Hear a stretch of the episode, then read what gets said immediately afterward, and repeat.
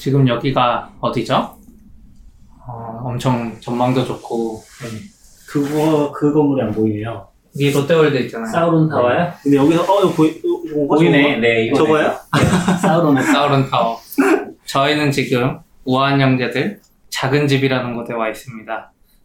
이게 공식 명칭인가요? 네. 네, 어. 네이버 지도에도 업체로 등록돼 있어요. 어 작은 집. 작은 집이라고요? 우아한 형제들 작은 집이라고 등록돼 있더라고요. 아. 근데 원래 배민이 브랜드가 엄청 세잖아요 브랜딩이.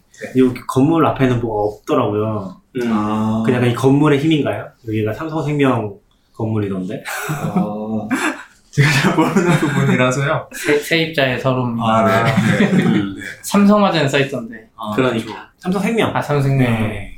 여기 삼성생명 건물이더라고요. 여기에 이게 확장한 거죠. 원래 몽촌토성에 있었던 것 같은데. 어, 네. 저기, 저기 보이는 저 건물일 거예요. 저 제일 끝에. 아, 올림픽공원 앞에 있는 저 네, 건물이야? 네. 음. 큰 집이에요 저희가. 저기가 큰 집이. 아 쓰고 있는 거군요. 네. 여기가 작은 집. 확장. 확장. 뭐, 이렇게 섹터 구분이 있나요? 저쪽은 뭐, 아, 저쪽은 뭐. 네. 어떤- 사업 부문별로 일단 구분이 있고요. 네. 저쪽이 더 좋은 것 같은데. 전망은. 아, 오피스가요? 네, 그쵸. 저기는 공원 다 보여가지고 음. 가끔 놀러 가요. 교통은 여기가 더 좋을 것 같아요. 아, 교통은 여기가 좋 먹을 거. 여기 많아. 2호선. 저기는 무슨 8호선. 8호선. 네. 웅촌토성역. 음. 제 모르는 그러네. 곳이라서. 네. 그러면 본격적으로 시작하기 전에 이제 팟빵에 S덕이라는 분이 2,000 캐시를 후원해 주셨습니다. 오, 네, 고맙습니다. 감사합니다. 감사합니다. 팟빵에서 제일 큰 후원 아니에요? 팟빵에 지난번에 만원 게리용이 아, 만 캐시 네. 주신 분이 계셨죠. 음. 아마 네. 저희 대표가 다시 좀 한번 크게 만원. 다시 한 번 감사합니다. 네, 2,000 캐시 감사합니다. 그리고 뭐 공지 하나 해주실 게 있다고 해서 아, 공지까지는. 아니고요. 지금 어, 샌드아웃을 운영하고 계신 뭐 시피님이랑 너굴님이랑 저랑 어차피 44bits도 다 같이 참가하고 있거든요. 그래서 이게 같은 프로젝트로 좀 운영이 될 것 같아요. 뭐, 그 얘기 잠깐 하려고 한 거고 음. 공지까지는 아니에요. 네. 우리가 어차피- 그렇게 유명하지 않기 때문에 어차피 그 나물의 그 밥이기 때문에 네, 그렇죠. 네. 근데 원래 이름도 통합할까 고민했었는데 음. 뭐 따로 하는 거라서 네, 그렇게까지는 안 하고 44bits는 다시 사실 다르게 도와주시는 분도 있거든요. 그래서 그냥 어쩌고 이렇게 별도로 진행을 어, 할 생각입니다. 근데 이제 후원 받은 것들은 뭐 같이 쓰진 않고요. standard out은 standard out에서 후원 받은 것들을 가지고서 음. 뭐 아직 쓴 적은 없는데 이제 뭘 해야 될지 그렇죠. 지금 뭐 얼마나 모였나요? 모르겠습니다. 돈 받고 계신 건가요? 아니요, 안 들어오고 있어요. 과자 사 먹으신 거 아니에요? 아직, 모이- 아직 일정 금액을 안 넘어서 아마 이체가 안 된 것 같아요. 아 페트리온이 자동으로 입금해 주는 거예요? 그런 느낌입니다. 어 어떤가요? 혹시 트레온으로 받고 계세요? 네. 네, 저희 어, 페트리온도 받고 트레온이면은 월, 월별로 세팅 메뉴 들어가면 수동으로 그거 아, 이체를 수 해야 돼요? 있고요. 음. 자동 아. 걸어놓으면 아마 매 3일 이후인가 자동으로 넘어갈 거예요. 아, 계좌로 보내는 거예요? 어, 페이팔로 보낼 수 있어요. 어 페이팔로 보내고 페이팔에서 꺼내 쓰는 거예요? 페이팔에서 계좌랑 연결해서 저는 아. 그렇게 3번도 송금해야 돼요. 음 어렵구나. 어렵네요. 안 하고 아마존에서 좋은 거 사면 뭐 이따 잠깐 얘기할 거긴 한데 수수료 어떻게 되나요? 수수료가 어 수수료가 제 정확한 수치는 기억이 안 나는데 제가 한 처음에는 45불 매달 45불 후원 받았었는데 와. 지금은 좀 30% 정도는 글을 안 쓰셔서 많이 빠져나가셔서 아 좀 이따가 그 얘기 좀 아, 네, 이따가 아, 네, 하세요. 일단 하겠습니다. 아 그리고 이제 시작하기 전에 standard out.fm의 이름을 정해주신 분이 오늘 초대 손님이에요. 아 맞아요. 그렇죠. 네. 신나서. 제가 이름으로 고민할 때 음. 갑자기 알려주셨는데 이게 약간 저희가 이제 rebuild FM이라는 거 보면서 좋은 이름을 되게 많이 고민했었거든요. rebuild FM이 되게 별거 아니면서 약간 좀 소외돼 있으면서 일반 명사면서 개발자들도 어필하기 좋은 음. 이름인 거잖아요. 그런 걸 고민하고 있을 때 뭐 얘기했었죠? 되게 이상한 거 많이 얘기했었는데. 기억이 안 나네요 이제. 아무튼 rebuild스러운 거 많이 했어요. 네, 그런 거 좀 찾아보려고. 파일 이런 거 있나? deploy야 deploy도 있었고 음. 약간 안 예뻐. 네. 근데 그때 마침 시피님이랑 같이 계셨었나요? 네. HashiCorp 네. 모임 갔다가 네. 그때 이름을 standard out으로 하나 주셔가지고 점지해 주셔가지고 저희가 그 이름으로 근데 이름 때문에 뭐 잘 되고 있거나 하진 않은 것 같아요 이름이 홍보할 때 좀 불리한 것 같아요. 진짜요? 아닌데? 그러니까 누구한테 팟캐스트 이름 말하는데 stdout.fm이라고 standard out점 fm이라고 그러면 그분이 팟빵 가서 standard out 한글로 칠 것 같기도 음. 하고 아. 내가 요즘 너무 개발자스러우니까 오히려 문제가. 아, 근데 좋은 이름인 것 같아요. 맞아요. 이게 좀 저희한테도 저희 standard error도 만들었잖아요. 그런 것도 그렇고 컨셉이 되게 좋은 것 같아요. 잘 어울려. 그래서 저희가 FM 도메인 따가지고 지금 운영을 하고 있습니다. 너무 감사드립니다. 말로만요?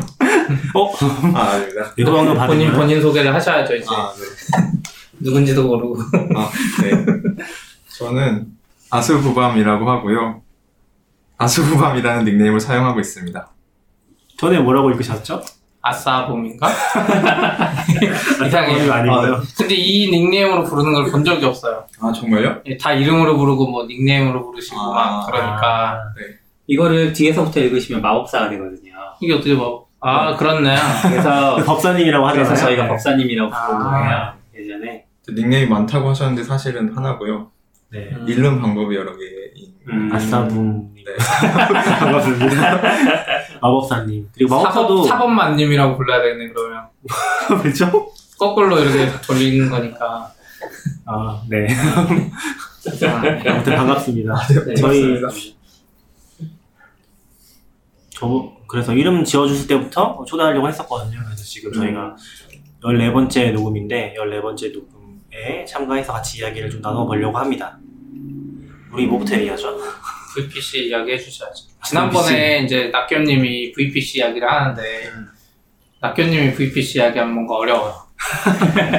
그래서 이제 뭐 얘기했었지? 낙교님이 인정한 한국의 한글로 쓴 제대로 된 VPC 글이 하나 있다. 아, 그러면서 이제 여기 법사님이라고 해야 되겠다. 네.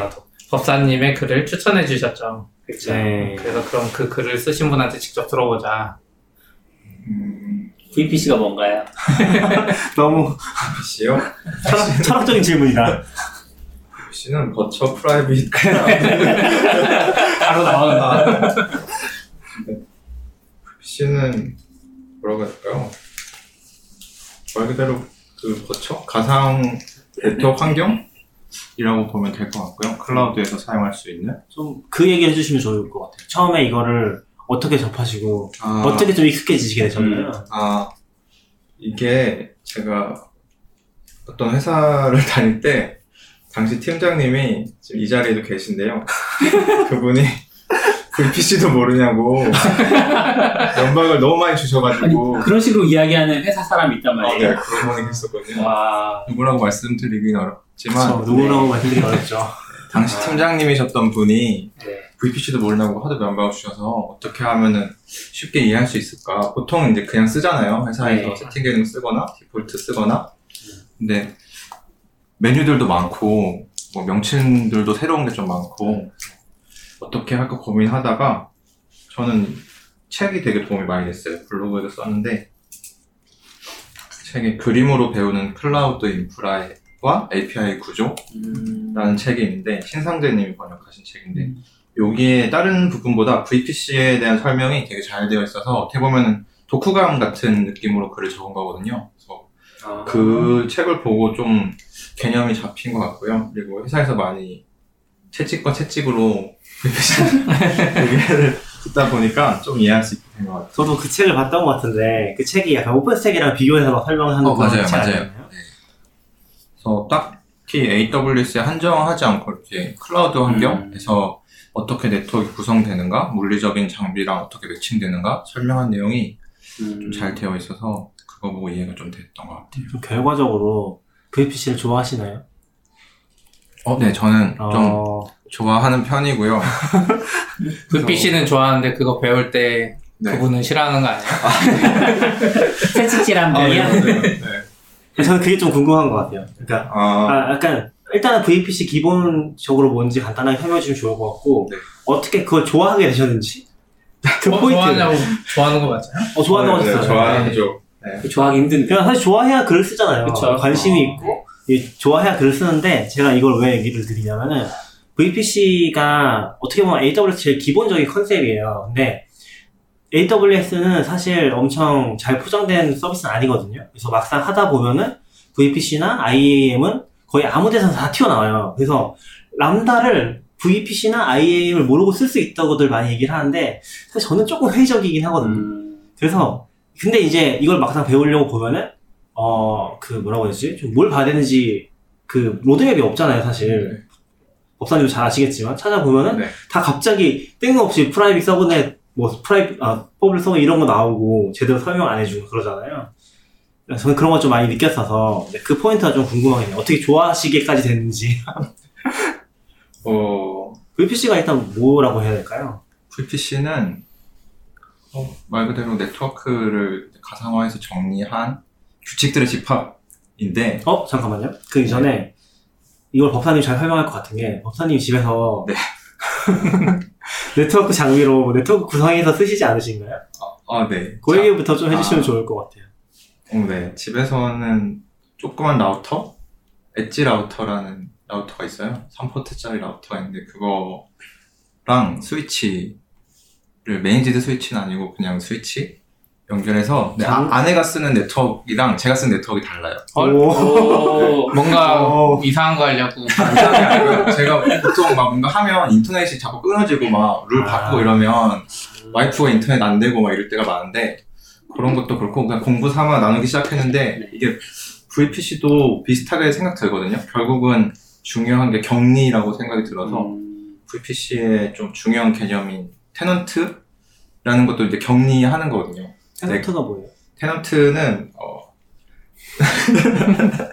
저도 잘 아는 건 아니지만 제가 아는 대로 설명드리면 네트워크 환경을 격리해서 그 외부랑 충돌하지 않게끔 구성해 놓은 어떤 쌓여 있는 공간 테넌트라고 보시면 될 것 같고요. VPC에 매칭되는 개념인 거죠? 네네 VPC가 테넌트라고 보시면 될 것 같아요. 그래서 음, 내 VPC를 별도로 열지 않으면 다른 VPC랑 충돌하지 않게끔 되어 있어서 네, 매칭해서 생각하시면 될 것 같습니다. 아까 하던, 하시던 얘기 잠깐 여- 여쭤보면 라우터를 공유기에 연결하신 거예요 그러면?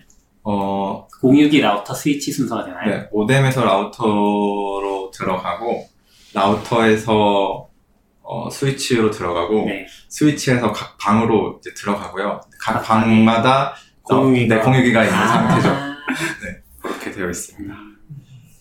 그럼 이제 공유기가 어, VPC로 치면 서브넷을 만들고 있겠네요. 뭐 그렇, 그렇죠. 제일 크게는 그 라우터에서 이제 와이프의 대역과 제 대역이 이제 포트로 아. 분리가 돼 있고 음, 그걸 가지고 이렇게 나눠지게 되어 있어요. 네. 그래서 제가 삽질을 하더라도 아내가 이제 원활한 인터넷 생활을 할 수 있게끔. 아. 중요하죠. 네. 근데 라우터나 스위치 만들면 안 되는 것도 같은 거 아니에요?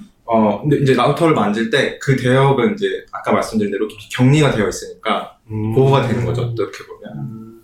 근데 일반적으로 인터넷이 안 되는 경우가 이제 라우터 건드리거나 네. 그런 거 건드렸을 네. 때잖아요. 그래서 ruleset을 어, 라우터가 보면은 포트별로 ruleset을 따로 줄 수가 있어요. 제가 건드리는 ruleset은 특정 포트, 그 랜선 포트에 있는 데에만 건드리니까 요 반대쪽 대역 음. 포트는 안전하게 유지할 수가 그 있어요. 포트라는 게 뭐, 네, 물리적인 랜- 포트. 네, 네, 네. 80, 80 이런 거 아니고, 아, 좀 네, 네, 포트. 음, 헷갈릴 수 있으니까, 네.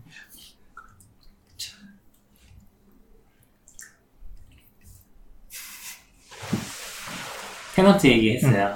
네. 다음 얘기해주세요. 아, 그래서 이제 어떻게 해서 좋아하시게 된 거죠? 아, 근데 뭐좀 들어보니까, 원래 좋아하시는 것 같은데. 그러니까 물리 장비로 저렇게 집에서 라우터 구성해서 쓰는 분은 처음 본 것 같아요. 그런가요? 가끔씩 있긴 한데. 아, 네. 그렇죠. 이게 구글에 홈랩, 홈랩? 홈하고 LAP. LAP로 검색하시면 LAP. 외국에는 이런 걸 취미로 하시는 분들이 되게 많이 아. 집에 막 서버 렉도 있고 네. 음. 특히 외국은 다 그런 다락방이나 지하 공간이 있더라고요. 거기다가 아예 차고 네, 네트워크를 아. 따로 만들어가지고 막 아, 집에서 막 스위치도 시스코 스위치 막 이런 거 막 네. 쓰시고 거의 집에 회사를 만드는 네, 느낌. 네, 네. 취미생활에 유튜브에도 홈랩 검색하면 엄청 많이 나오거든요. 음. 자기 집 거 이제 설명하고 새로운 거 장비 오면 막 뜯으면서 막 보여주고 그런 거좀 좋아하긴 해요. 아, 홈랩까지는 아닌데 저도 뭐 옛날에 기억이 나는 게 그런 거 만- 집에서 있으면서 부모님 집 얹혀 살면서 막 제 방이 있고 뒤에 베란다가 연결이 돼 있었어요. 그러면 이제 컴퓨터를 한 대 계속 켜놓는데 그걸 켜놓으면은 제가 자는 게 너무 힘든 거예요. 그래서 얘를 베란다에 옮기고 싶어 되게 많이 궁리했던 그런 기억이 나거든요. 음. 베란다에 옮기면 일단 춥기도 추울 거고 그런 생각을 했던 게 기억나요. 근데 저는 거기서 더 발전하진 않았었고. 저는 내놓으려고 했는데 겨울에 내놓는 건 괜찮아요. 음. 근데 이제 여름에 안안 되죠. 돼요. 불날 수 있어서 음. 맞아요. 요즘에 뜨겁고 저는 막 그냥 상상으로 막 그런 것도 했었어요. 그래서 막 그 디스플레이도 필요하잖아요. 그러니까 디스플레이를 원격으로 할 수 있는 거 없나? 아, 그걸 찾아봤는데 당시에는 기술이 이제 개인용으로 쓸만한 그런 건 없었거든요. 그래서 네. 이제 중간에 포기하긴 했는데 요즘에는 구멍을 뚫을까 이렇게 막. 요즘엔 인텔의 WiDi 기술이 있었죠. 어 맞아요. 요새는 많이 그런 게막 시도하는 것 같더라고요. 무선으로 이제 음. 디스플레이도 음. 보여주고. 약간 약간 있는 것 같은데 못 볼 정도 아니라서. 근데 승우님 집은 새집 아니에요? 지금 이사 가셨는데. 네 만든 지 얼마 안 거기는. 요즘 새집 아파트는 다 그 공간 있던데 에어컨 실외기 공간? 아 네 공간 있어요. 거기다 컴퓨터 어. 놓기 딱 좋게 안 그래도 지금 선이랑 다 살았는데 네. 겨울에는 괜찮은데 여름에도 네. 거기는 괜찮죠 서버에 약간 걱정돼가지고 불날까 봐요. 네 불날까봐가 제일 걱정됐어요. 음. 그렇게 안 화재 보험은 드셨어요? 잘 모르겠는데 이거, 이거 여기 재테크 전문가가 또 나와서 재테크. 아, 재테크 맞지 아니. 변신. 아니, 재테크랑 뭐, 아, 재테크 아. 상관이 있을 수 있는데, 아, 네. 어, 굉장히 중요한 부분입니다. 아, 여러분, 전, 전세도 들어야 되나요? 전세든 뭐든 무조건 화재 네, 보험을 네. 드셔야 네, 됩니다. 알겠습니다. 어, 막, 토막 상식이었고요. 아, 화재를 걱정하시는데. VPC 이야기하다 계속 딴 데. 아, 아, 네. 아, 소화기는 사셨죠? 아, 네, 집에 있어요. 예. 라우터는 얼마 정도예요? 3포트. 라우터는 제가 쓰는 거는 한 10만원 조금 넘어요. 음. 아, 생각보다 비싸진 않네요. 싸네요. 공유기보다 싼데요? 그러게요. 요새 공유도 되게 비싸. 음. IP 타임도 비싸던데. 맞아요. IP 타임도 5G 되고 막 그런 비싸죠. 제가 산 것도 10만원 준 것 같은데 엄청 구려서. 그 라우터랑 스위치 중에 어떤 거의 성능이 더 영향을 많이 받나요? 아, 어렵다. 어려운 질문인데요. 아직까지 그 영향이 갈 만큼 트래픽이 집안에서 이렇게 발생하기는 쉽지 않은데, 음, 영화 같은 거 많이 안 보세요? 집안에서? 영화 많이 보죠. 근데 영화로는 그 트래픽 문제될 아, 정도까지는 아닌 것. 같고요. 네, 집에서 막 뭔가 엄청 서버를 돌린다거나, 파일 서버를 엄청 돌린다거나 하면은 문제될 것 같은데, 우리, 이제 클라우드로 좀 들어가죠. 아, 네, 클라우드. 네, 죄송합니다. 아, 네. 아, 죄송하실 건 없는데. 그래서 VPC는 어떻게 좋아하시나요? 세 번째 질문. 세 번째 질문. 저 좋아한다고 말할 때까지. VPC가 VPC를 하나만 쓸 때는 VPC의 의미가 그렇게 크게 있지는 않은 것 같고요. 정말 private, public 구분하는 정도고 음.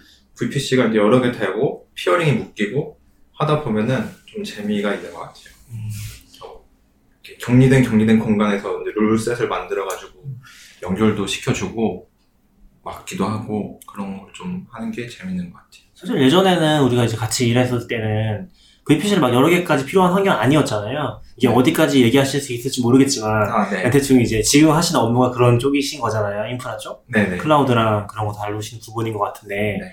그럼 지금은 이제 그런 식으로 많이 활용을 하겠네요. 이제 아무래도 VPC 하나가 아니라, 네. 어, 서비스별로 나눈다거나 그런 작업까지 하시는 건가요? 어, 네. 제가 그거를 구분하진 않고요. 저는 이제 이미 아키텍처 구성되면 그걸 Terraform 코드화 하거나 peering을 열댓 개의 VPC를 쉽게 맺게 한다. 이런 것들. 그런 거. 그 반복되는 작업인데 열댓 개 VPC들 사이에 peering 필요한 부분을 연결해주거나 그렇죠. 그런 어떻게 부분을 보면은. 계정만 이미 있는 상태에서 VPC를 한 번에 여러 개의 계정에 생성하면서 피어링까지 같이 묶거나 하는 작업을 테라폼으로 하면 생각보다 쉽게 되더라고요. 음, 그런 작업을 최근에 하고 있습니다. 왜 여러 계정에서 생성을 해야 되나요? 어, 또 기술적인 이유도 있고 사업적인 이유도 있는데요. 네. 기술적인 이유는 이제 서비스들이 AWS 사용하다 보면 특히 API 리밋 같은 게 걸리기 쉬운 것 같더라고요. 저, 전에 회사에서도 API limit 문제가 좀 있었는데 네, 그런 문제도 있는 것 같고요. API 리밋은 보통 어디서 걸리세요? 저는 걸려본 적이 없긴 해서 아. 이 경험이 좀 부족해서 궁금해요. 주로 이제 한 단계로 가져올 수 있는 API들이 있고 네. 하나를 찍은 다음에 이제 아. 관련된 거 가져오는 게 있는데 load balancer 관련된 부분들이 API 호출이 좀 많아지는 것 같아요. 음, 그거를 그걸 다 수동으로 프로그램 어딘가에 프로그램 한 거에서 호출하는 부분이 있는 거죠. 네네네. 음, 그럼 계속 감시를 해서 뭔가 작업을 하나 보네. polling을 한다거나. 그런 것 같아요. limit가 근데 AWS에서 이렇게 확실하게 뭐 사람들한테 아. 보여준다거나 맞아요. 하진 않아서 EC2 limit 이런 거는 다 보여주는데 API limit는 에러가 나야지 그 초과를 해야지 알 수 있거든요.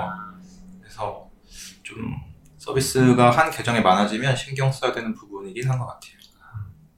API로 컨트롤한다면 저희가 저번에 얘기했었는지 모르겠는데 최근에 이제 제가 좋아하는 서비스 중에 하나도 Parameter Store라는 게 있거든요. 네. 걔도 이제 걔는 어 그냥 간단하게 key value store처럼 환경 정보 저장하는 공간이에요. 근데 걔도 좀 얘기 들어보면은 빡세게 쓰려고 하면은 얘가 공짜 서비스인데 음. data store로 쓰면 안 되잖아요. 그쵸. 그래서 그런지 API 리밋이 빡세서 이제 구성 정보를 띄울 때 막 서버를 수백 대씩 띄우거나 하면은 문제 생기는 경우가 가끔씩 있었다고 음. 하더라고요. 그러니까 좀씩 나아지고 있고 그쪽에서 rate limit 공개하려고 하는 것 같긴 한데 그 정보가 명확하지 않으니까 좀 문제가 생길 수 있는 것 같아요. 네. 정확하지 않으면 이제 언제 생겨도 이상하지 않은 거잖아요. 보장을 해주지 않으니까.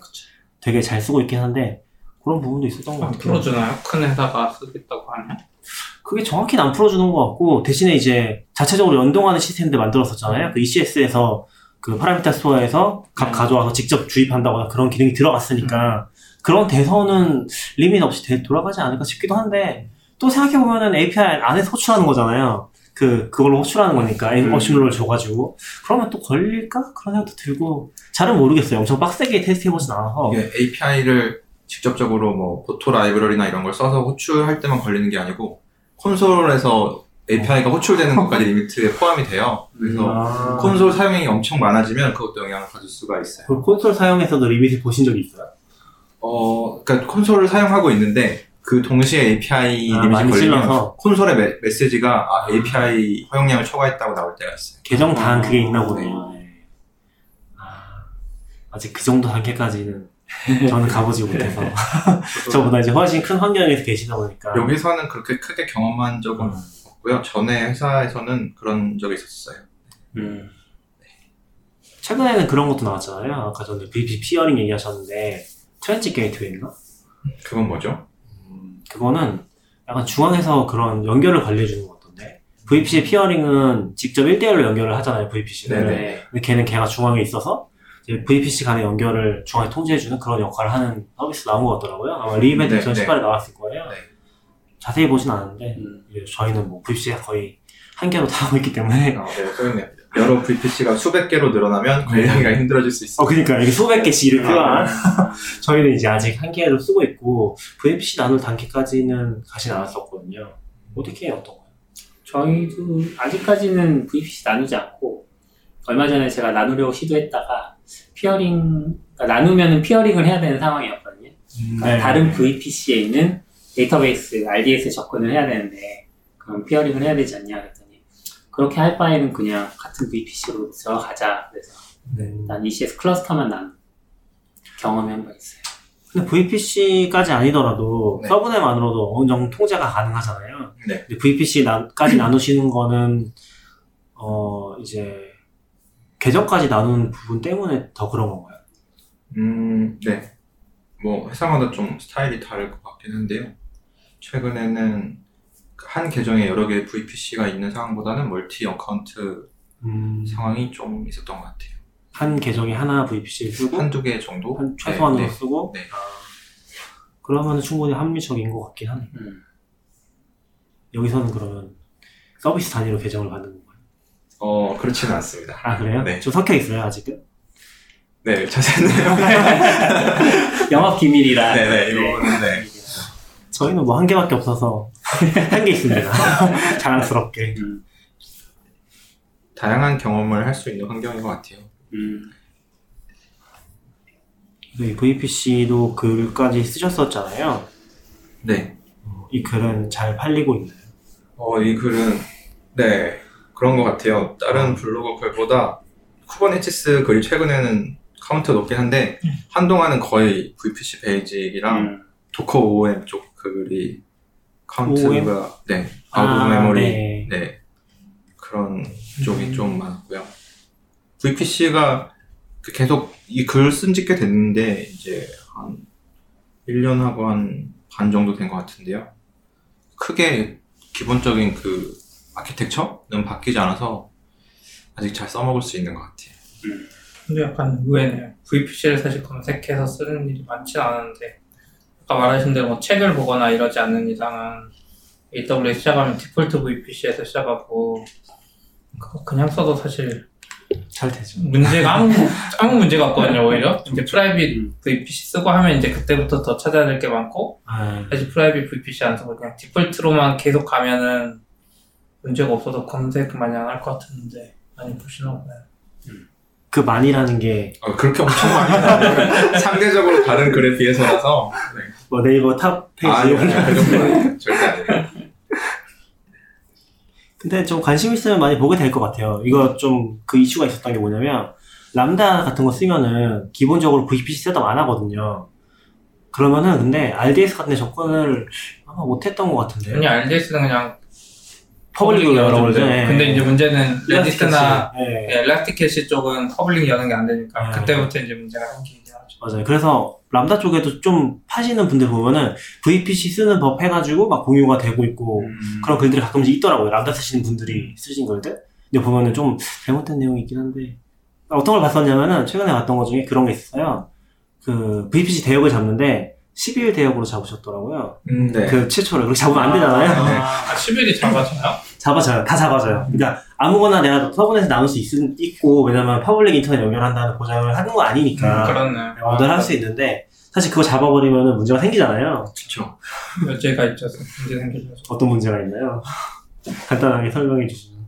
뭐, IP가 일단 충돌할 수 있고요. 그리고 요즘 흔하게 실수할 수 있는 게 VPC 대역을 Docker 사용하는, 아. 네, Docker의 그 bridge 네트워크 기본 네. 대역이랑 그 아마 172 16이었나요? 17이었나요? 음. 그걸로 사용하게 되면은 충돌이 나서 문제가 생길 수가 있어요. 맞아요. 그게 진짜 도커가 똑똑한 게 뭐냐면 그 대역을 쓰는지 확인을 어떻게 하고서 사실은 그러니까 돌아가는 시스템에 있을 때 그걸 쓰잖아요. 그러면 그 대역을 안 쓰고 다른 대역으로 아? 네트워크를 만들어줘요. 어. 브릿지 네트워크. 이게 옛날 얘기긴 한데 잘- 모르겠어요. 예전에 그런 식으로 했는데 제가 기억이 나는 것 중에 하나가 여기 VPC를 만들면서 그 172 대역으로 만들었거든요. 근데 그거를 어 거기서 만들어서 Docker를 install 하니까 그 다음으로 넘어갔어요. 그 도커가 사용하는 대역대가 그 다음에 subnet을 그 다음 대역대로 만들었어요. 그 다음에 요 앞에서 요 앞에 원래 만들었던 subnet 안에서 AMI를 뜬 다음에 그거를 뒤로 가져왔거든요. 그러니까 AMI가 기동이 안 되는 거예요. Docker 부분에 충돌이 나가지고 그런 삽질을 했던 적이 한 번 있어서 음. 그것도 좀 중요한 것 같아요. 다른 네트워크를 쓰고 있으면은 좀 나누는 것들 그리고 public 인터넷 대역을 안 쓰는 거 이게 아마 클래스라고 하나요? 클래스별로 private 대역이 다 정해져 있거든요. 그래서 네. VPC나 어, subnet 만들 아, subnet은 어차피 VPC 속하니까 VPC 만들 때는 그 안에 들어가는 게 기본적으로 좋기는 해요. 좋다기보다 거의 무조건 그렇게 해야 되는 걸로 알고 있긴 해요. 그러니까 VPC가 대역 이제 IPv4 기준으로 지금까지는 했었잖아요. 아, 네. 근데 V6 기준으로도 이제 하나요? 어, 원래 했어요. 원래 지원했어요. 근데 저도 V6를 잘 몰라서 네. 보통 V4로만 생각하고 있고 V4는 이렇게 해제를 할 수가 없거든요. 그래서 무조건 들어가 있긴 해서 VPC로 많이 얘기, 아니, IPv4로 많이 얘기하는 것 같긴 해요. V4로 하면 이제 생길 수 있는 서버 제한이 있잖아요. subnet 나눌 때도 약간 그게 제일 네, 걱정이잖아요. 맞아요. 우리가 엄청 클 줄 알고 혹시 부족하면 어떡하지 막 이게 고민되잖아요. 그게 저 최근에 봤었는데, 어, 그거 생겼더라고요. VPC에서 처음에 setup, setup을 하잖아요. IP 대역을. 예전에 그걸 추가를 못했거든요. 그 추가 못해서 내가 되게 타이트하게 디자인하고 싶어서 조그맣게 잡아놓고서 나중에 instance 못 올리는 상황이 생기는 어, 거예요. 맞아요. 예전에 저희 전 회사에서도 어떤 VPC 만들 때 그런 좀 삽질한 적이 있었거든요. 제가 한 건 아닌데. C 클래스로 잡고 이러면 네, 엄청 작은 클래스로 막 256개도 안 되게 잡아버리고 하거든요. 근데 그렇게 해, 해도 지금은 돼요. 아, VPC에다가 IP를 추가할 네. 수가 있습니다. 어. 이게 VPC 하나당 그 할당할 수 있는 게 6만 5천 개죠? 네, 그거 그러니까 B 클래스까지밖에 안 되거든요. 아, 네. 네. 그래서 어차피 V6까지는 생각 안 해도 될 것 같고요. VPC 내에서는 VPC 하나에 세팅할 수 있는 게 그 단위라서 아, 그것도 그렇고 제가 방금 얘기 드린 거는 어떤 뭐, 기... 두 개를 붙일 수 있다는 거죠. 그 CIDR, 그러니까 CIDR. 어, 맞아요, 맞아요. 예. CIDR를 처음에 setup한 다음에 나중에 추가할 수 있더라고요. 그런 게 작년인가 들어간 것 같더라고요. 그래서 혹시 이제 급하게 IP가 없어지면 그런 걸 쓸 수도 있지 않을까? 그게 약간 좀 타이트하게 디자인하고 싶은 사람들이 약간 스무님처럼, 그러니까 법사님처럼 타이트하게 디자인하고 싶은 사람들이 어, 좀 작게 쓰는 것 같아요. 음, 지금 어떠신가요, 성향이? 작게 잡으시나요? 크게 잡으시나요? 지금은 전 회사 다닌 이후로는 여유 있게 잡으려고 생각을 많이 하고 음. 있고요. 어차피 근데 peering이 들어가면 같은 대역을 쓸 수가 없잖아요. 아, 그래서 맞아요. 그런 거 하면서 조금 더 생각해야 될 게 또 타이트하게 아, 그러게요. 네. 여기는 네. 그러면 엄청 네. 복잡하겠네요. 네. 내가 마음대로 VPC를 만들 수 없을 거예요. 그렇죠. 뭐 네. 그런 운영 환경에서는 이미 그 사내망에서 쓰는 대역이랑 VPC가 사용하는 대역 이런 거 다 설계를 해가지고 들어가야지 나중에 고통을 피할 수 있습니다. 그 그런 게 다 공유가 돼 있긴 하겠네요. 네네, 기본적으로. 그런 게 다 지금 관리가 되고 있어요. 이렇게 커지면 진짜 완전 다른 문제들이 생기는 것 같아요. 그러니까. 보통 한두 개에서는 고려한다고 해도 진짜 막 그게 10개, 20개 되면 이제 막 서로 되게 조그만 부분 가지고도 싸울 수 있잖아요. VPC 두 개 만들었는데 IP 같은 대역 쓰고 있고 네, 나중에 막 알게 되고. 근데도 막 peering 해야 되는 상황이 온다 이러면 네, 그러면 이제 hell이 그래서 약간 IPv6로 더 크게 잡으면 좋나 이런 생각을 하게 되는 거. 그래서 IPv6는 대역도 따로 잡지 않는 것 같고 그냥 다 자동으로 앞이랑 어떻게 해서 잡아주는 것 같더라고요. 이게 private 역 같은 거요. 그런 것 같았어요. 그러니까 VP 대역을 CIDR을 따로 setup하는 그런 방식이 아닌 것 같긴 했어요. 저 어, V6 잘 몰라서 네. 그냥 공부 좀 해가지고 한번. V6까지 갈 사이즈는 아니고 이 법사님이 먼저 V6를 쓸 니즈가 생겼어요. 그쵸. 그러니까요. 너무 겹쳐가지고 막 하다 하다가 이거 못해 먹겠다고. 잘 쓰고 알려주세요. 아, 경험담. 그런 기회가 오면 좋겠네요. 네. 그래서 그 VPC 글이랑 그다음에 그 다음에 쓰신 게 Terraform 글 아, 네. 이런 것들 쓰시면서 네. Patreon이라는 곳에서 후원 받으셨잖아요. 네. 네. 어느 정도나 성과가 있으셨나요? 어, 받기 시작한 지가 꽤 된 것 같아요. 우선 후원 받으면서 뭐라고 후원 받으신 거예요? 어, 맨 처음에는 블로그 운영하고 resource, Terraform으로 resource 만들고 하는데 생각보다 비용이 많이 나온다라고 투덜댔는데 음, donation을 받으면 어떨까요? 라는 트위터, 트위터에 아마 그렇게 올렸었는데 음, donation 관련 얘기가 나오다가 누군가 Patreon을 알려주셨어요. 아마도 전회사 팀장님일까요? 그래서, 그래서 들어가 보니까 생각보다 되게 쉽게 돼 있고 PayPal 계정만 있으면 만들기도 쉽고 좀 외국에서는 특히 예술 하시는 분들이나 독립적으로 게임 만드시는 분들 많이 쓰시는 것 같더라고요. 그래서 음, 그걸로 해서 그 당시는 이제 Kubernetes 글 쓰기 시작할 때라서 이런 글을 쓰려고 하는데 비용을 산정해 보니까 이 정도 비용이 나올 것 같아요. 그래서 얼마씩 얼마씩 도네이션을 해주시면 큰 힘이 될 것 같습니다라고 했는데 대부분 주변 분들이 많이 도네이션 해주셨고요. 음, 그리고 정말 생뚱맞게 모르는 분도 트위터가 이제 막 리트윗이 되니까 처음 보는 분인데 아 저 이런 거 관심 있었는데 후원하고 싶다고 해서 후원해 주시는 분도 있고 그렇습니다. 음. 그 이후에 글을 안 쓰셨다면서. 돈을, 돈을 받고. 어, 갑자기 뼈를 때리시면 어떡해요. 이게 아 그쵸 제가 그렇게 후원 받아서 처음 쓴 게 이제 작년 초 작년 2월 말 정도부터 쓰기 시작했는데 2월 말에 쓰기 시작해서 뭐 Kubernetes의 Pod이나 ReplicaSet 같은 주요 개념들을 쓰기 시작하다가 연재가 좀 중단됐어요. 이게 이제 저의 잦은 이직으로 인해서 수습, 수습 생활하면서 글 쓰기가 쉽지 않더라고요. 보통 아. 글 쓰면 저는 이렇게 중간 중간 막 카페 가서 쓰고 이런 게는 잘 안 돼가지고 보통 금요일 날 퇴근하고 시작하면 일요일 날 일요일 밤에 이제 그거를 올릴 수 있게 되거든요. 3회 음. 정도는 써야 글 하나 쓸 수 있더라고요. 네, 그런 여유가 없다 보니까 좀 밀린 감이 있는데 다시 요즘 쓰고 있습니다. 어, 네. 지금 많이 완성하셨네요. 새로운 글은. 아, 네. 거의 이제 최근에 간단한 거 하나 올렸고요. Kubernetes 쪽은 setup하는 것부터 다시 올라갈 것 같아요. 그 가- 간단하다는 게 NAT gateway. 아, 네. NAT gateway. 네. 저번 저번이었나요? 그때 한번 얘기했던 것 같긴 해요. 네. NAT gateway 저도 그런 방식으로 쓰고 있습니다. 네. 이것도 원래 해야지 해야지 했는데 엄청 고민하다가 그 donation이 점점 줄어드니까 아, 저 그게 이제 그걸 의식하고 계셨다. 아, 네, 네. 이게 블로그는 안 써도 계속 resource 만들고 삭제하고는 계속 해보고 있거든요. 글을 쓰려면은 해야 돼서 네. 하다 보니까 이 비용이 NAT gateway는 감당이 안 되더라고요. 어. 그래가지고 아 이거 어떻게 하면 절감할 수 있을까 처음에는 이제 생각만 하다가 막상 도네이션이 줄어드니까 열심히 하게 되더라고요. 실제로 그래도 후- 후원을 만 원 이상 받으신 거잖아요. 그렇죠. 그리고 사실 그만큼 다 쓰신 거죠 지금 거의 많이 쓰고 지금 있죠. NAT 게이트의 가격 생각해 보면은 네. 다 쓰셨을 것 같긴 해서 역시 돈이 많이 드는구나. 개인 서버를 AWS로 운영하는 게 생각보다 그렇게 쉽지만은 않은 것 같아요. 특히나 서비스용으로 쓰려고 그러면 더 돈이 많이 드는 것 같아요. 맞아요.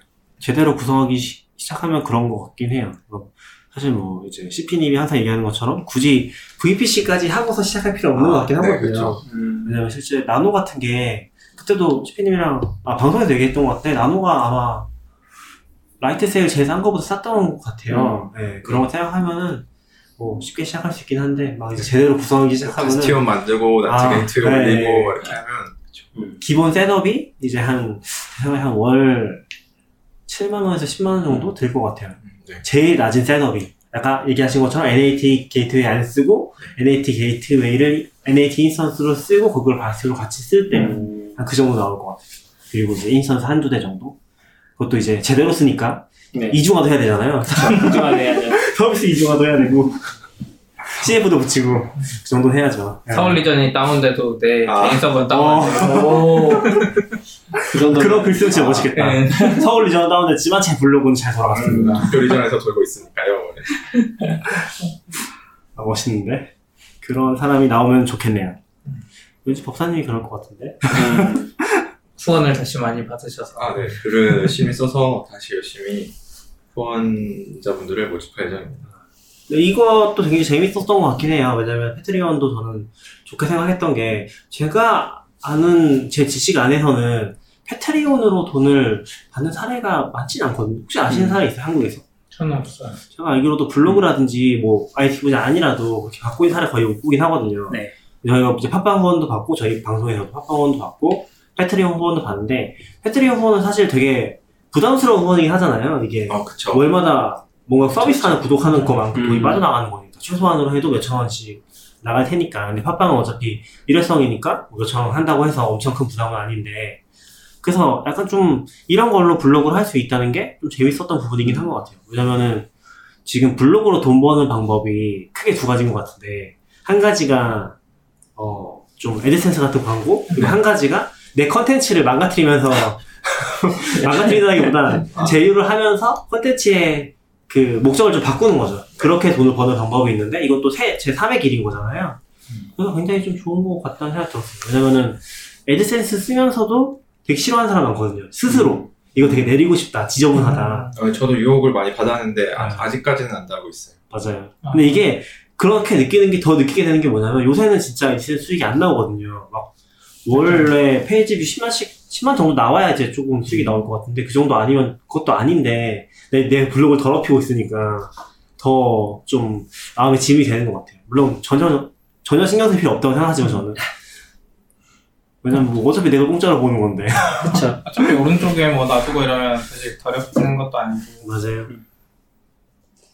그 소비자한테도 좋은 거예요. 내가 돈을 벌어야지 좋은 글을 많이 쓸 수 있잖아요. 어 맞아요. 그리고 어. 사실 약간 그것도 도움이 되신 거 아니에요? 그러니까 이게 네. 뭐 글을 못 써서 미안한 마음이 들, 수- 들 수도 있지만 빨리 글을 써야겠다는 또 동기부여가 될 수도 어, 있잖아요. 저 어떤 동기부보다 강력한 약간 특히 지인분들이 도네이션 해주시다 보니까 만날 때마다 약간 딱히 말은 하지 않지만 블로그 잘 쓰고 계시죠? 이런 말 들으면 뜨끔뜨끔하고 음. 그리고 약간 음, 뭐라고 해야 될까요? 내가 쓰는 글이 가치가 있다라는 느낌을 받게 되는 것 같아요. 아. 그 내가 쓰는 글을 돈을 내고 봐주시는 분들이 있다라는 게 음. 다음 글을 쓰는 원동력이 좀뭐 좋아요 이런 것도 좋긴 한데요. 네.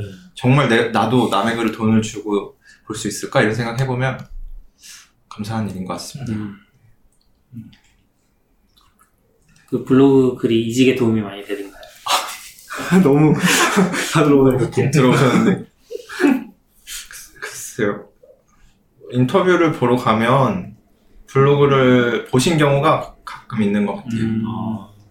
그럼 플러스 10점 이렇게 되요 어 근데 보통 이력서에 쓰지 않아요? 그쵸 그쵸. 아, 그래서 더 봤던 거 같아요. 그렇죠. 근데 좀 그게 뭐 스피도 면접 많이 봤으니까 음. 그런 거 느낄 건데 좀 얘기해 주시면 어때요? 그런 부분에 대해서. 블로그가 우선 없으면 이 사람은 판단할 기준이 없어요. 저도 이제 음. 얼마 전에 그 OKKI나 생활코딩에 뭐 어디 학원 뭐 이력서 스펙 와갖고 나와서 막 논란이 된 적 있잖아요. 뭐 이거저거 아. 다할 수 있는 신입이라고 썼다고. 아, 네, 그 기사가 있었거든요. 그게 뭐냐면 뭔가 뭐 Ruby나 Python 쪽은 아니었는데 뭐 Java, Java, 관련된 C, 거. 뭐, WebRTC, 뭐, 할 수 있는 게 엄청 많다고 아. 써놨었어요. 음. 그래서 이제 어떤 분이 까면서 올렸는데 뭐, 10년에 한 번 날까 말까 한 신입 개발자가 나왔다고? 천재 신입 개발자. 아, 그래서 약간 까듯이 올리긴 했는데, 이제 그런 분들은 어쨌든 그분들, 이력서가 저도 비- 같은 거 봤어요. 저희한테도 들어와서. 음. 그래서 이렇게 쭉 보는데, 그런 분들은 그나마 나아요. 그분은 이제 자기가 유튜브도 올리고, 뭘 만들었다고 하고, 소스 코드는 없었지만, 기업은 없었지만 유튜브도 있고 해서, 음. 보면 이제 이분이 직접 만들 수 있는지 이런 거 볼 수 있잖아요. 근데 그게 아니고 자기 회사 경력이랑 자기 이름이랑 뭐 나이 이 정도만 있으면 판단할 수가 없어요. 음. 도대체 이분이 잘하는지 안 하는지 음. 판단할 수가 없거든요. 근데 그 와중에 블로그라도 있으면은 진짜 블로그를 다 보게 되는 것 같아요. 승원님, 이제 법사님 말로는 몇 분 보신 것 같다는데 아마 다 봤을 거예요. 이력서에 써 있으면 음. 그거를 최대한 많이 봤을 거야. 저도 느끼는 게 사실 뭐 제가 누군가를 평가할 수 있는 입장이라서 면접 들어가거나 그런 건 아니지만 어쨌거나 그런 걸 좀 보게 되면은 이게 지인분들 같은 경우는 그러니까 제일 좋은 거는 같이 일해본 사람. 같이 일해본 사람은 어쨌건 그 사람에 대한 신뢰가 일단 있는 거고 그 사람이 일을 하는 방식을 알기 때문에 추천을 할 수가 있잖아요. 그런 거는 오케이. 그리고 다른 커뮤니티나 다른 데서 만나신 분들. 그런 분들은 어 거기까지는 아니지만 그래도 이 사람이 잘할 것 같은 촉이 있잖아요. 느낌이 있잖아요. 음. 그런 거가 있으니까 그나마 좀 smooth하게 진행이 되는데 그런 게 아닌 사람인 경우에는 사실 판단할 게 정말 없는 것 같긴 해요. 그러니까 이게 예전에 트위터에서 그런 얘기 있었거든요. 뭔가 발표만 엄청 잘하고 실력이 떨어진 사람들이 있다. 그런 거에 대해서 좀 어. 불만을 나타내는 트윗 같은 게 있었는데 근데 그것도 맞는 얘기예요. 근데 거꾸로 봤을 때 우리가 서로 모르는 사람이라고 했을 때는 찾아볼 수 있는 게 없으면은 이 사람을 진짜 판단할 수가 없는 거예요. 이력서에 뭐 여러 가지 쓸 수 있고 또 잘 쓴 이력서라는 게 존재해요 당연히. 근데 그걸로 좀 호감을 얻지 못했을 때는 어, 블로그 같은 거 보는 게 엄청 큰 거죠. 근데 블로그에 이제 거의 그냥 코드 약간 몇줄 복사해놓고 이런 것만 있으면은 요새 그런 거 되게 많거든요. 네. 그런 것들만 있으면은 사실 좀 아쉽다는 생각이 많이 들죠. 그래서 자기 어필하는 것도 굉장히 중요한 것 같아요. 이 사람이 발표에, 발표를 했거나 아니면은 블로그에 글을 남긴다거나 음. 하는 것들? 그런 게 알게 모르게 좀 크게 작용하지 않나? 박사님은 면접은 거의 다, 봐- 다 보셨을 것 같아요. 이력서도 뭐 한때 유행했었고 돌아다니는 거. 아, 맞아요. 네. 아, 그러네. 스무- 그래서 사실 네. 사실 어떤 사람들은 이제 계속 면접도 못 보는 사람인데 면접을 무조건 보면 그 다음에 떨어지면 이제 회사랑 안 맞는다고 생각하면 되잖아요. 아, 면접 서류 떨어져 본 적 없으시죠? 그때 이후 어, 음, 없으실 것 같아요. 없네요. 네, 생각 을 못 해내신다. 그렇네. 어, 네, 그렇네요. 그 와. 이력서 후로는 좀 그런 편인 것 아, 같아요. 저도 그거 완전 잊고 있었는데, 네. 그러고 보니까. 그 슬라이드 쉐어에 고민하셨던 거 네, 얘기하시는 거죠? 네. 음.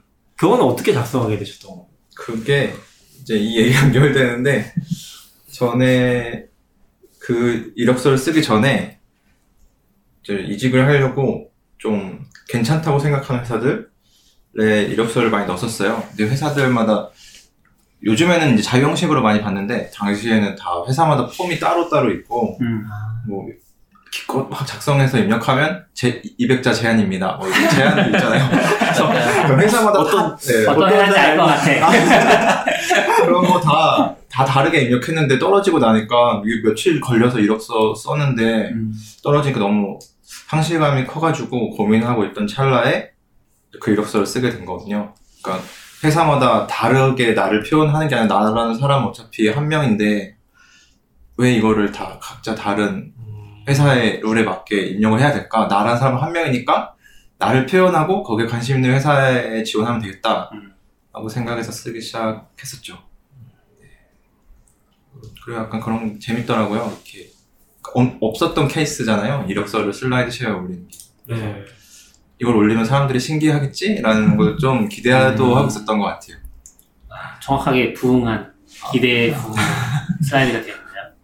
뭐, 네, 제 개인적인 이력 중에서는 좀, 네, 많이 도움이 된 것 같아요. 그 SlideShare를 블로그에 올렸으면 조회수 엄청 높았지. 아 그랬을 수도 그랬을 수도 있죠. SlideShare가 view가 꽤 많이 올랐었어요. 음. 그 당시에. 실제로 연락도 많이 받으셨었어요. 어, 네. 당시에는 올리고 나서는 좀 연락이 스타트업 쪽에서 많이 왔었고요. 몇 개. 네, 네, 뭐, 구체적인 뭐두 자릿수, 세 자릿수. 네, 두 자릿수, 네, 오. 3, 40군데 정도 연락이 와. 왔어요. 와. 생각보다 훨씬 많이 왔네요. 네, 그것만 보고 온 거라서, 음. 어, 되게 영광인데 이런 분과 같이 일을 하는 게. 그러니까. 그러니까. 약간 이거 반대잖아요.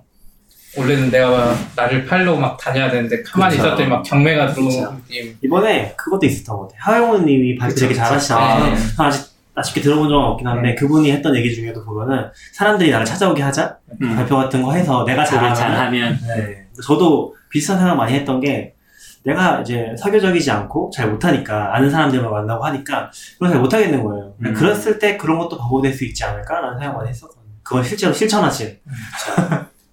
신. 아, 그런 게 좀 재밌는 것 같아요. 음. 그 패트리언도 그렇고, 슬라이드 쉐어 이력서도 그렇고, 좀 이미 익숙한 플랫폼인데, 이런 용도로 안 쓰고 있는 걸 찾아서, 개인적인 용도로. 좀, 저, 그러니까 제일 처음 해보는 거에서 좀, 네, 음. 즐거움을 느끼는 게 있는 것 같긴 해요. 음. 그래서 VPC 블로그를 쓴 걸까요? 글이 별로 없어서. 어, 좋은 거 죠. 좋네요. 지금 VPC 검색하면 1등으로 나오나요? 한국. 모르겠어요. 않을 것 같은데요. 검색을 근데 한번. 다른 사람이 쓴 게 없다면서. 아, AWS AWS 아마. 블로그가 제일 먼저 나올 것 같긴 해요. 음. AWS 그런 AWS밖에 안 나오거든요. 네. 한 분이 위에 더 있네요. 어 그래요? AWS 문서 랭킹이 은근 낮잖아요. 다른 사람 블로그가 써주면. 그러니까 아 제가 한글 검색이 없어. 아, 지금. 그러네요. 한 분이 있네. 음. 근데 괜찮은 거.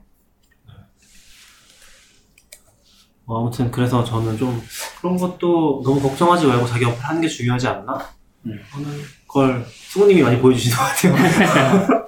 어차피 회사랑 맞을지 안 맞을지 아무도 모르고 네. 저도 지난번에 뭐 학생들 와서 막 이야기할 때 회사에 막 채용 공고 없어 넣어봐라 하고 진짜 하고 싶으면 막 그런 말 하는데 사실 저희도 몰라요 어떨 때는 네. 이 직군을 채용 공고에 안 써놨는데 사실은 그냥 필요하긴 한데 막 채용 안 하려고 아직 안 써놓은 걸 수도 있고 진짜 애매한 것 같아요 음. 그래서 뭔가 어, 보이는 게 되게 중요한 것 같아요. 보이는 게 있다는 게. 아, 근데 생각해 보면 시간이 좀 지난 다음에는 이제 그런 스타일의 이력서도 좀 많아졌고, 아 많아요? 지금이요? 네, 요즘 전에 회사에서 인터뷰 보다 보면 그런 그러니까 음. 이력서 자체가 이렇게 슬라이드 형식으로 오는 게좀 네. 있었고, 그리고 그런 형태의 이력서를 안 좋아하시는 분들도 있을 네, 수 네. 있는 것 같아요. 하얀색 이력서에 딱 아. 기술 탁탁탁 정리돼서 있는 거를 좋아하시는 분들한테는 오히려 더 좀 어그레시브한 인터뷰를 보기도 했던 것 같아요. 아. 약간 양날의 왜, 왜 이런 식으로 썼냐 같은. 뭐 그렇죠. 저, 저희한테 필요한 건 이런 능력이 아닌데요. 아, 이런 음. 게 있을 수 있어서 근데 블로그 쓰면서 그런 부분들이 좀 상쇄되는 것 같기도 하고요. 블로그는 확실히 좀 전문성을 많이 보여줄 수 있잖아요.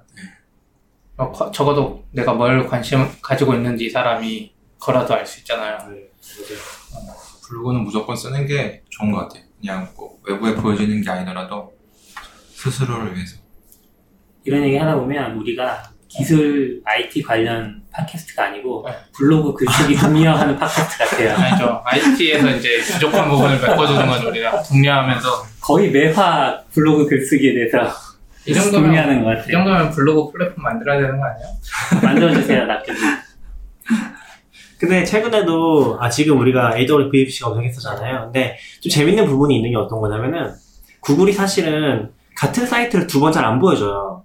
그러니까 무슨 말이냐면 1페이지에 AWS VPC로 검색을 했을 때 사실은 다 다른 페이 다른 웹사이트들이 보이거든요. 근데 한글로 검색을 하면은 다 아마존 페이지가 잔뜩 나오거든요. 네. 그게 결국에는 퀄리티가 떨어지는 부분들이 다 떨어지다 보니까 음. 아마존 글밖에 보여줄 게 없는 거예요, 얘네도. 그래서 약간 그렇게 올라가는 게 있어요. 그리고 최근에도 이제 다른 분들 얘기하다 생각한 건데, 어떤 키워드를 검색하면은 여전히 1페이지에 나오는 글이 자기가 쓴 글이 아니라 눌렀을 때 다른 글을 링크하는 글이 걸려있는 게 많다는 거예요. 네. 그런 거 보면은 야, 좀 한글 컨텐츠 되게 많이 부족하다는 생각이 많이 들어요. 그래서 한글 컨텐츠를 쓰는 것도 굉장히 좋지 않나? 라는 생각이 생각을 좀 많이 하죠. 자주. 블로그 댓글이 많이 달리진 않지만 가끔 달리는 걸 보면 영어로만 되어 있어서 이해하기 어려웠는데 어, 라는 네. 얘기 하시는 분들이 있어요. 음. 그래서 맞아요. 확실히 뭔가 나만 다 알겠지? 하는 정보도 한글로 올려놓으면 관심 있게 봐주시는 분들이 그리고 계신 것 같아요. 저는 사람들이 이제 솔직하게 잘 얘기를 많이 못하는 부분 중에 하나인데 적지 않은 분들이 그리고 저도 마찬가지지만 영어에서 굉장히 고통을 받고 있어요. 프로그래머들은 당연히 그렇죠. 네, 근데 그걸 말을 잘 못하는 거. 내가 그거를 음. 영어를 못한다고 말해버리면 약간 프로그래머 떨어지는 게 아닌가? 음. 라는 생각을 할 수밖에 없거든요. 특히 요새는 약간 스스로 읽고 해석하고 할 수 있는 능력을 거의 무조건 써놓잖아요. 네. 그런 것들이 있어서 좀 다들 솔직하지 못한 건지도 몰라요. 그렇지 않을까? 라는 생각도 조금 들기는 해요. 그래서 주니어 개발자의 패스를 좀 생각해 보면은 내가 예를 들어서 AWS VPC를 공부하고 싶은데 좋은 글들 어떻게 찾아가지라고 했을 때 뭐 AWS VPC보다 루비를 처음 배우는 아. 사람이 루비를 어떻게 배우면 좋지라는 걸 생각해 봤을 때 좋은 패스가 없어요. 음. 조- 지금 책을 찾으면 책도 다 4, 5년 전에 나온 책들이고 온라인에는 진짜 공식 홈페이지 나오나? 그 정도밖에 없고 제대로 Ruby란 언어에 설명해 주는 바가 안 나오거든요. 그런 거 생각해 보면은 좀 그런 것들이 많이 작성되면 좋지 않을까? 한글로? 그런 거죠. 우리 저희 회사도 이제 인턴분이 원래 Python이랑 하던 분이라 로비 배운다고 책을 골라줬는데 인사이트에서 그 옛날에 나온 그 로비 책이더라고요. 네. 낙교님이 번역하신 번역하신 네. 그거랑 제가 거기에 저한테 또 공을 돌리면 안 되긴 네, 하는데 거기에 뭐 또. Rails 있는 거? 근데 진짜 몇 개가 없어요. 그 없어요. 외에 더 음. 추천해 줄 수도 없고 이제는 영어글 보라 그러고 그냥 회사 사람들한테 물어보라고 하는 수밖에 없거든요. 이게 원래 책으로 쓰면은 좀 잘 되는 분야들은 한 버전 정도 밀리잖아요. 마이너 한 버전 정도 그렇죠. 밀리는데 이게 지금 루비 같은 경우는 거의 2.6이 나오는데 책들은 2.0, 1.9대 쓰인 책들이에요. 음. 거의 뭐 이게 루비가 마이너가 1년에 하나씩 올라가잖아요. 그럼 네. 6년, 7년 그거밖에 없는 거죠. 어, 그때 번역하신 건 몇 버전이에요? 걔가 2점대 초반 나왔을 때 개정판 쓴 걸 거예요. 음. 그래서 걔도 이제 한 버전 뒤쳐져 있는데 그게 또 이제 번역이 된 거니까 실제로는 6, 7년 뒤쳐진 거죠. 6년? 인사이트가 돈을 벌어야지 버전별로 내줄 수 있는. 아마도 그 책이 잘 팔렸으면 네. 또 연락이 왔겠죠. 잘 안 팔렸던 것 같고. 음. 그 다음부터는 할 게 없잖아요. method 추가된 것만 이렇게 아닌가요? 아니죠. 그쪽은 잘 몰라서. 근데 저도 이제 커뮤니티 활동하다가 한참 못했던 것 중에 하나가 번역이긴 하거든요. 번역은 하는 게 아니었다는 걸 그때 하고 깨달았죠. 근데 책이 최신 버전으로 있으면 입문하시는 분들이 좀 더 늘지 않을까 하는 생각은 맞아요. 있어요. 음, 왜냐면 맞아요. 그 곡괭이 책 찾아보면 서점이 없는 데도 많이 있거든요. 음.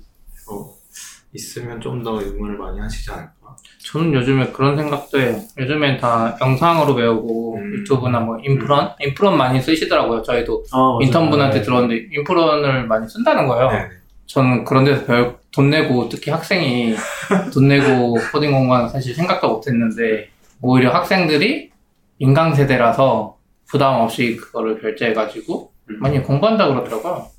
저 루비도 이제 책이 나올 게 아니라 영상이 있어야 되는 거 아닌가 해서 44비츠 TV에서 어, TV도 있어요? 네, 제가 하나 올렸습니다. 아. 비주얼 스튜디오. 코드에 아, 이렇게. 이상한 거. 굉장히 조용히 개국을 했습니다. 아, 이렇게. 유튜브에 44BITS라고 검색하시면 아니 아니요. 44BITS dot TV로 들어가시면 아, 그렇네. 네. redirect 되죠. 아, 네, 저희가 다 그래서 도메인까지 사서 네. 제가 지금 막 이야기하다 보니까 하나 생각난 게 있어요. 아. 이 법사님이 VPC를 한 영상 3개로 음. VPC란 무엇인가? VPC 같은 게 말로나 글로 설명하기 진짜 어려운 것 같아요. 그림 음. 그려가면서 설명하면 훨씬 더 잘 와닿는데 음. 이렇게 그림 그려가지고 근데 글로만 막 쓰다 보면 이 위에 그림을 다시 보라 그러고 막 설명하다가 음. 위에 그림 보려면 막 스크롤 다시 해야 되고. 약간 개념 잡을 때 영상이 좋은 것 같아요. 음. 저도 VPC 아마 법사님 글 본 게 왜 봤는지 기억이 잘 안 나는데 학교님 오기 전에 봤나? 그랬을 거야.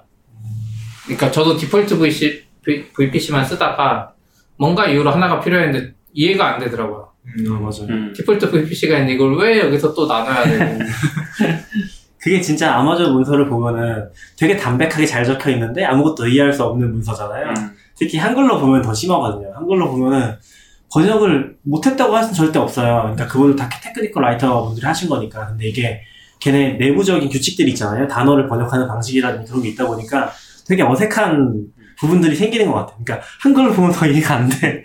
영어 잘 그것도 못하는데. 있고 이제 그런 구글도 마찬가지인데 번역 문서가 최신 버전을 못 따라가서 아, 그러니까 한글 문서로 보다가는 삽질을 아, 맞아요. 배가 시켜요. 그래서 차라리 애초부터 영어로 보는 경우가 많아요. 이제 발전이 없는 분야면 상관없는데 구글도 마찬가지로 워낙. 빨리 바뀌는 음. 분야다 보니까 진짜 대단한 못게 따라가요. re:Invent 할 때도 그렇지만 뭐 내부적으로 다 문서가 작성이 되고 서비스랑 같이 만들어져서 동시에 공개가 되잖아요. 그럼 진짜 대단한 것 같아요. 아마존. 같은 데는 어, 대단하다고 할 수밖에 없어. 그리고 요새 한글 문서 진짜 빨리 나오거든요. 음. 아마존 쪽도 보면은 뭐 한 달 안에 다 번역돼 있어요. 음. 어. 일달에서 블로그 글도 맞아요. 빨리 나오고 요즘은 technical writer도 그냥 아예 직업군으로 자리를 잡은 것 같더라고요. 그런 식으로 해서 뭐 어지간한 기업은 뭐 100명 단위 이렇게 채용해서 원래는 그게 MSDN이었잖아요. 그러네요. 시초네 거의 시초. MSDN 같이 깔아야 된다고 네. 항상 그런 얘기 했었잖아요. 근데 지금은 약간 클라우드 좀 나오면서 새로운 수요들이 음. 그쪽에서 좀 많이 만들어진 것 같더라고요. 예저도 그냥 많이는 하는 것 같긴 하던데 요새 많이 얼마 쓰는지 잘 모르겠어. 애절 안 쓰니까 그렇죠. 많이 혹시 다른 거. 혹시 아 다른 클라우드는 안 쓰시나요? 쓰실 것 같은데 큰 회사면 아니요, 저희는 일단은 AWS만 쓰고 있어요. 음. 현재는. GCP도 있지 않을까요? 거리나 Firebase 때문에 기본적인 거. 그러니까 저희도 GCP를 제대로는 안 쓰는데 machine learning하고 음. BigQuery 정도만.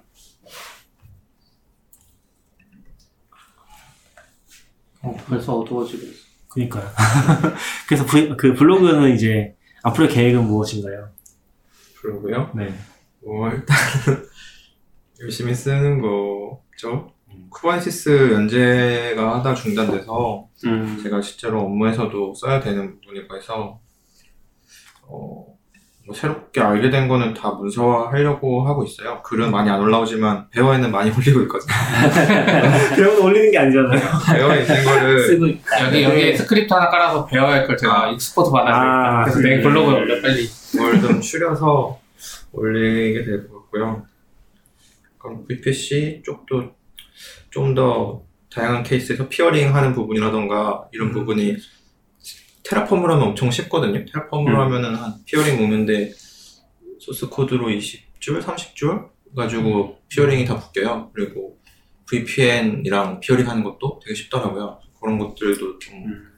올리고 하게 될 것 같아요. 주로 네트워크 관련된 부분이나 Kubernetes 원래 좋아하셨네. 그러네요. 그, 그런 느껴지시죠? 네. 제가 또 이제 Kubernetes 글을 쓰고 계신 분은 또 다른 걸로 알고 있는데 약간 온라인계 양대 산맥이 되지 않을까? 아, 쿠버에서 쿠베 입문한 글로 음. 쿠베 그래 이제 경쟁이 붙겠네. 쿠베 글은 지금 좋은 게 좀 있나요? 쿠베는 저는 사실 잘 못 따라가고 있어서 거의 못 보긴 했었거든요. 최근에 되게 많이 쓰고 계신 것 같고요. 음, 그 AWS 유저 그룹 에도 가끔 올라오고 아 맞아요. 거기서도 한 분 좀 활발하게 하는 분 있어요. 베스핀 글로벌 계신 분이 쿠베를 그 테라폼으로 올리는 거 계속 공개하시더라고요. 네네네. 아, 아, EKS 써보시면서 올리시는 분도 계시고 또 콥스 써서 세팅하는 거 올리시는 분도 계시고 업무적으로는 쿠베 좀 쓰시고 계시는가요? 어, 네 최근에 쓰기 어. 시작해서 이제 배워가면서 쓰고 있어요. EKS에서 쓰기 괜찮아요. 어, EKS는 아직은 그냥 테스트만 해보고 있고요. 지금은 콥스를 쓰고 있어서 블로그도 콥스 기반으로 가고 EKS는 그 다음 글 정도에 음. 비교해서 써보게 되지 않을까 생각하고 있습니다. 네, 빨리 글 써주세요. 이렇게 좀글 써주세요. 여기 후원자 중에 한 분이신가요? 네. 아, 맞아요. 네. 열심히 쓰겠습니다. 이야기할 만하네요. 괜찮은 것 같아요. 약간 후원 후원 동력으로 이제 뭐라고 해야 되지? 후원 드라이브는 그렇죠. 패트리언 드라이브는 블로그 빚쟁이 느낌이 그래서 소리 없이 소리 소문 없이 빠져 네. 빠지시는 분들한테도 이게 약간 제 생각에 부담이 되는 그런 것 같아요. 그리고 네. 이게 매달 나가는 걸 모르고 결제하신 분들이 있는 것 같아요. 음, 아 그럴 그쵸. 수도 있죠. 근데 아니, 그러진 않을 것 같아요. 알겠죠. 모르고 결제하면 그 사람 잘못이죠. 네. 그건 알겠죠. 근데 약간 저는 그 모델이 그렇게 좋다고는 생각 안 하는 게 어, 말한 대로 이제 부담을 느끼면 음. 또그 글 써야 됐다는 부담감이 가중돼서 계속 못 하잖아요. 근데 이제 반대로 선순환 구조가 저기 유튜브 쪽에 있잖아요. 음. 유튜브는 야, 했는데 돈이 벌려. 음. 그러면 아, 이 순간에 이제 부담이 아니라 막 더 열심히 올려요. 돈이 벌리니까 더 열심히 올려. 스팀 Steemit 같은. 게임일까요? stimpack, stimpack. 그러니까 Steemit이 원했던 그 모델 있잖아요. 더 좋은 컨텐츠를 올리고 돈을 벌려고 그게 유튜브에서 약간 거죠. 네. 안 좋게 돌아가는 경우도 있지만 막 음. 개수만 채워가지고 막 쓸데없는 것도 올리는 사람도 있지만 우리 다음에는 이제 블로거를 모셨으니까 다음에 유튜버 모셔야 유튜버를 거 모셔야 되나요? 그 그분 한 분 모셔야 되겠다. 구독자 5천을 넘기신 아, 아샬님. 샬님. 사실 그분이랑 저랑 1000명을 같이 거의 돌파했어요. 치피도, 어. 치피도 작년 12월인가 11월인가? 네. 그쯤 돌파했었거든요. 그 저는 이제 한 5, 6년 한 게 1000명 되고 그분 한 몇 달 안 됐는데 그때 아, 1000명 진짜? 하셔, 하시더니 지금 두 달밖 한, 한 달인가 두 달밖에 안 돼. 그분 5천명이고 한 저도 1200명. 트위터 구독하고 있는데 일주일 만에 1000명 넘었다고 이제 올리시고 있어요. 아, 다음에 한번 아샬님 초대해서 최근에 유튜브 좀- 이야기 들어보죠. 잘 나가는 유튜버가 다 공개한다고 하는 그거였죠. 수익 공개. 수익 공개. 공개. 그런 것도 그런 올리시고. 것도 하시고. 진짜. 약간 좀 그런 사람들 생겨야 되는 것 같아요. 이게 유튜브도 그렇고 블로그도 그렇고 돈을 좀 버는 게 보여야지 밑에서 음. 또막 따라 하잖아요. 그게 여러 가지 동력이 필요하지만 나 혼자서 그냥 글을 쓰겠다는 것만으로는 조금 잘못된 방향으로 가거나 이제 안 하게 되잖아요. 시간이 지나면. 네. 그리고 글을 쓰는 게 사실 힘들다는 걸 알거든요. 음. 뭐 써보셔서 아시겠지만 네, 글 하나 힘들어요. 쓰는데 얼마나 걸리시나요, 보통? 저는 아까 말씀드렸지만 삼일? 3일? 3일 정도인데 정말 주말에 밥만 먹고 글만 쓰면 아. 3일이에요. 안 그러면 와, 그 기간 안에 완성하기 쉽지 않더라고요. 맞아요. 짧은 글도 생각보다 그렇죠. 쉽지 않고. 네. 예전에 제가 기억하기로 아 이름이 기억 안 나네. 크리스토퍼 올라 하시는 분이었는데 이름이 정확히 안 나요. 네. 근데 그 구글 deep learning 쪽 하시는 분이었는데 그분이 deep learning을 해설해주는 글을 엄청 길게 잘 쓰셨었거든요. 그게 또 나와서 새로운 사이트를 만들었었는데 그것도 잘 기억이 안 나. 아. 고유명사를 잘 기억을 못해서. 근데 아무튼 이제 그분이 쓰신 글이 있었어요. 근데 그 글이 진짜 잘 썼어요. 제가 링크는 올려놓을게요. 근데 그 글을 쓰시는 거에 대해서 회고를 한 게 있었는데 회고를 했다기보다 자기가 그 독립된 사이트를 만들면서 쓴 글이 있었는데 그 글 하나 쓰는데 100시간씩 걸린다고? 아, 그렇게 얘기하시더라고. 근데 그만큼 그분은 또 너무 잘 써서 음, 관심을 많이 받았던 것 같아요. 근데 보통은 아마 성우님 쓰시는 글도 그렇고 그 정도 써서는 사람들이 많이 안 보거든요, 사실. 이게 뭐 CP랑도 가끔씩 얘기하지만 사실은 초보자용 글을 쓰는 게 제일 좋기는 해요. 맞아요. 무조건. 쉬운 글이 제일 네. 잘 되겠죠. 약간 낚시성도 있고 뭐 유튜브도 마찬가지겠지만 근데 그런 게 아니라 내가 좀 좋아하고 관심 있는 거 쓰다 보면은 어 좀 내가 먼저 지치는 경향도 없지 않아 있는 것 같긴 해요. 이게 사실은 댓글도 거의 없고 거의 없잖아요. 아, 맞아요. 피드백 피드백이라는 게 없어요. 내가 지금 잘하고 있는 건지 못하고 있는 건지 스스로 이제 판단을 해야 되는데 그런 게 쉽지 않은 거죠. 주변에 좀 블로그 자체에서 얘기할 사람이 있으면 좋은데 그래서 포티코비치가 집단 글쓰기 체제를 뭐 그렇죠. 네. 선생님도 언제든지 힘드시면 뭐 아무튼 네. 그런 것들 좋은 것 같아요. 그래서 저는 되게 좋은 사례지 않나? 라는 생각은 들긴 했어요. 그러니까 후원 모델 자체가 좋은지 는 모르겠는데 네. 음, 네. 네. 그런 또 하나 사례를 만들어 주신 것 같아서 더 많이 도움 받을 수 있도록. 이게 사실 후원이 그런 금전적인 도움보다 정신적으로 도움이 좀 많이 되는 것 같아요. 음, 뭔가 신뢰받고 있다. 음. 글로써 그런 게 좀 있는 것 같아서 꼭 유지는 하고 싶다고 생각하고 있어요. 잘 되면 좋겠네요. 근데 원래 엄청 많이 써야 되는데 쉽지 않더라고요. 원래 목표는 어느 정도였어요? 목표는 그래도 한 달에 두 개, 두 개, 세 개 정도, 아, 근데 세 개. 그것도 되게 큰 목표 아니에요? 그쵸, 엄청 그쵸. 큰이 목표죠. 두세 개 정도면 주말을 두, 두 주말 정도는 그렇게 보내야 되니까 아. 쉽지 않고. 아내분 싫어하시는 거 아니에요? 어, 그래도 그러니까 저 블로그 쓰면 뭐해 이러면 블로그 써 이러고 누가 맞죠. 보긴 보는 거야. 이제 몇십 달러 들어오니까 어, 커피 한 잔 값을 벌고 있어. 근데 돈 받, 돈을 받았다 보니까 되게 신기하더라고요. 음. 사람들이 내가 걸 보고 돈을 준다고 매달 준다고 네. 그때부터 약간 좀 약간 이런 느낌이긴 한데 저도 막 계속 쓰고 있으니까 아내가 좋아하진 않거든요. 아, 그래요? 가정의 평화를. 파괴하는 블로그 글쓰기. 아, 전 옆에서 이제 반대로 막 뽐뿌를 넣죠. 아, 글을 쓰면 이거 쿠팡 링크 타고 돈을 번다. 아, 내가 내가 3만 원 번 거, 3만 원 벌었거든요. 지금 링크 음. 클릭으로 누가 사줘가지고 와. 만원 번 거를 만 원 벌었다고 어. tweet했더니 사람들이 또 그거 보고 사가지고 2만 원 더 벌었거든요. 와이프한테 그 말하면서 와이프한테 써보라 그랬는데 와이프도 천 원 벌었다고 좋아하더라고요. 직접 올리신 거 자기 블로그에서. 네, 네이버 블로그에. reject 당한 거 아직도 허용이 안 되고 있네요. 그렇지? 왜 니들 들어가셨지? 뭔가 다 이유가 있습니다 세상에. 무슨 나쁜 짓을 하신 거예요? 아, 블로그로 하신 거예요? 네. 아 블로그 글이 최신이 없어서 그런가? 그럴 수도 있겠네요. 그럴 수- 제가 한번 최근 다시 한번 신청해 보겠습니다. 그러면 여기까지 네, 오늘은 여기까지 하시죠. 네. 수고하셨습니다. 수고하셨습니다. 수고하셨습니다. 오셨습니다.